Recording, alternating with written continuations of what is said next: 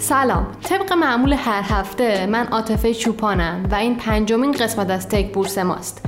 اینجا استدیو پیوست.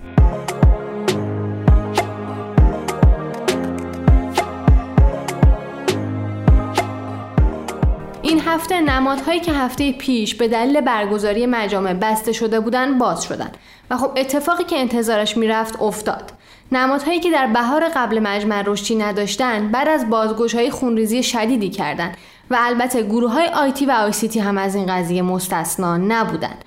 شاخص کل بورس در ادامه ریزش های متوالی هر هفته در اولین هفته مرداد هم 28 هزار واحد ریخت.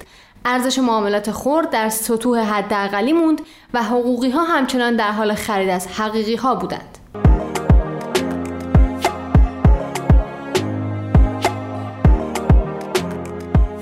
از بین 24 شرکتی که زمینه کاری اونها ارتباطات و فناوری اطلاعات و سهامشون توی بورس و فرابورس ایران عرضه شده مجمع عمومی سالانه 16 شرکت تا پایین تیر امسال برگزار شد و صورتهای مالی تصویب شده این شرکت ها نشون میده در مجموع این شرکت ها بیش از 11300 میلیارد تومن سود داشتن. این سود مربوط به شرکت هایی که سال مالی اونها پایان اسفند ماهه. اما هشت شرکت دیگه کجان؟ سال مالی شش شرکت آیسیتی بورسی پایان شهریور یا آذر ماهه. همچنین مجمع عمومی سالانه گروه فن آوا به دلیل به حد نصاب نرسیدن سهامداران این هفته برگزار نشد. اما با توجه به اینکه فن آوا هیچ سودی در صورتهای مالی خودش ثبت نکرده و زیاندهه تأثیر در مجموع سودده شرکت های آی نداره. علاوه بر این شرکت پیشگامان فناوری و دانش آرامی است تپسی که خرداد امسال وارد بازار دوم فرابورس شد هنوز به مرحله خرید و فروش سهام و برگزاری مجمع سالانه عمومی نرسیده.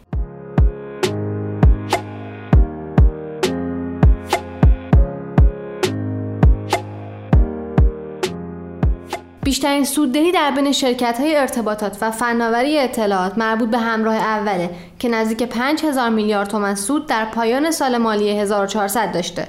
همراه اول توی مجمع عمومی سالانش 50 درصد سود سالانه خودشو بین سهامداراش تقسیم کرده. هایوب با فاصله زیاد نسبت به همراه اول در رتبه دوم سوددهی بین شرکت های آی قرار داره. این شرکت بیش از 1700 میلیارد تومن سود خالص در پایان سال مالی 1400 به ثبت رسونده. هرچند تنها 10 درصد سودش رو بین سهامداراش تقسیم کرده و بقیه سود رو برای افزایش سرمایه نگه داشته. شرکت خدمات انفرماتیک به عنوان بازوی اجرایی بانک مرکزی در حوزه بانکداری الکترونیکی هم سال گذشته سودده بوده و بخش عمده سود خودش رو بین سهامداراش تقسیم کرده.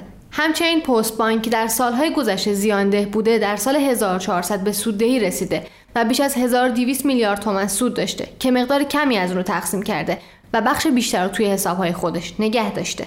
حضور آسیاتک در بین شرکت هایی که بیش از 100 میلیارد تومن سود دادن از نکات مهم این بخشه آسیاتک امسال اولین مجمع عمومی سهامداران خودش رو برگزار کرده و به هر سهم خودش تنها 70 ریال سود نقدی داده و بقیه سود رو برای طرحهای توسعه شرکت ذخیره کرده. به پرداخت که بخش بزرگی از بازار پرداخت الکترونیکی کشور رو در اختیار داره یکم بیشتر از 500 میلیارد تومن سود داشته که البته این شرکت هم درصد کمی از سود رو بین سهامداراش تقسیم کرده آسان پرداخت پرشین یا همون آب. فقط 10 درصد سود خودش رو تقسیم کرده. ولی تجارت الکترونیک پارسیان یا همون روتاپ نزدیک 50 درصد سود خودش رو به سهامدارش داده. در این بین همکاران سیستم با نماد سیستم و شرکت زیر مجموعش یعنی سپیدار سیستم آسیا با نماد سپیدار بیشترین تقسیم سود داشتند رایان همافزا هم با نماد رفزا و با سود نقدی 380 تومانی بهترین شرکت آیسیتی حاضر در بازاره. در مقابل داده پردازی ایران با سابقه بسیار طولانی و قراردادهای خوب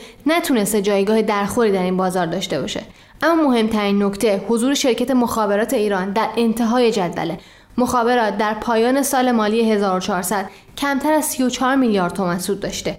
این شرکت با استفاده از تمام سود سالانه و انباشته خودش فقط 79 ریال به هر سهمش سود تخصیص داده. در انتهای این جدول اما گروه فناوا قرار داره که گرچه مجمع سالانش به دلیل به حد نصاب نرسیدن سهامداران برگزار نشده اما صورتهای مالیش نشون میده نه تنها زیاندهه بلکه زیان هر سهم از 31 ریال سال 99 به 39 ریال افزایش پیدا کرده. علی اساری کارشناس بازار سرمایه وضعیت گروه های فناوری در هفته مجامع رو اینطور توصیف می‌کنه. گروه اطلاعات و ارتباطات که یک گروه به نسبت کوچکی در بازار سرمایه شناخته میشن تقریبا چهار شرکت اصلی داره مثل اوان هایوب، آسیاتک و آپرداز که به نسبت بازار بسیار کوچکی دارند. تقاضاها به شدت روی این گروه ها زیاد بوده و از نظر جذابیت می‌تونه یک گروه تقریبا خوبی برای بازار باشه. در کل دنیا توجه زیادی به این گروه شده ولی ما فقط از بخشی از این گروه در بازار سرمایه استفاده می‌کنیم که به نظر من چشمانداز و آینده به نسبت خوبی خواهد داشت. و اما گروه رایانه و فعالیت های وابسته آن به نسبت بزرگتر از بقیه گروه ها هست که چیزی حدود 16 شرکت درش پذیرفته هست. ارز اولیه به شدت زیاد داشته. با ارز اولیه هایی مثل مثلا سپیدار افرا توسن و ارز اولیه هایی که جدیدن وارد این بازار شده تونسته این بازار رو رونق ببخشه.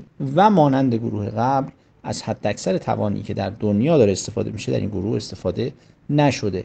و اما گروه آخر تقریبا میشه گفت یکی از کوچکترین گروه های بازار سرمایه هست که دو تا نماد معاملاتی داره اما دو نماد معاملاتی که تقریبا نیمه دولتی هستند و دو تا سهم بزرگ اخابر و همراه رو درش گنجونده که شرکت مخابرات یا همون اخابر دارای گروه option و اختیار معاملاتی هست که معاملاتی از option ها درش اتفاق میفته سهم به نسبت بزرگی هست که معاملات option ش همچنان فعاله و تقریبا پیش بینیش مانند گروه هایی هست که دولت در اون نقش موثر داره. به نسبت گروه قبل به نظر من یه مقداری صورت های مالی ضعیفتری داره و طبیعتا انتخاب سهام از این گروه همراه هست با دانسته هایی از بازار اختیار معاملات آپشن و غیره و تحلیل هایی که شاید یک مقداری متفاوت از گروه های دیگه باشه. اما در بخش دیگه از این پادکست می‌خوایم به وضعیت جدیدترین عرضه اولیه بازار سهام بپردازیم.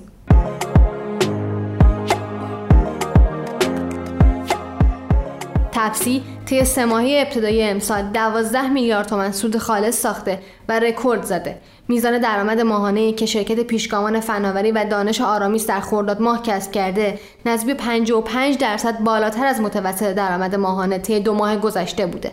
این شرکت که در خرداد ماه 5 درصد از سهام خودش رو در بازار سرمایه عرضه کرده همکنون بسته است. تپسی با 5 درصد عرضه شده افزایش سرمایه میده و احتمالا تا انتهای تابستون مجدد باز میشه و برای سهامداران حرفه‌ای قابل معامله خواهد بود.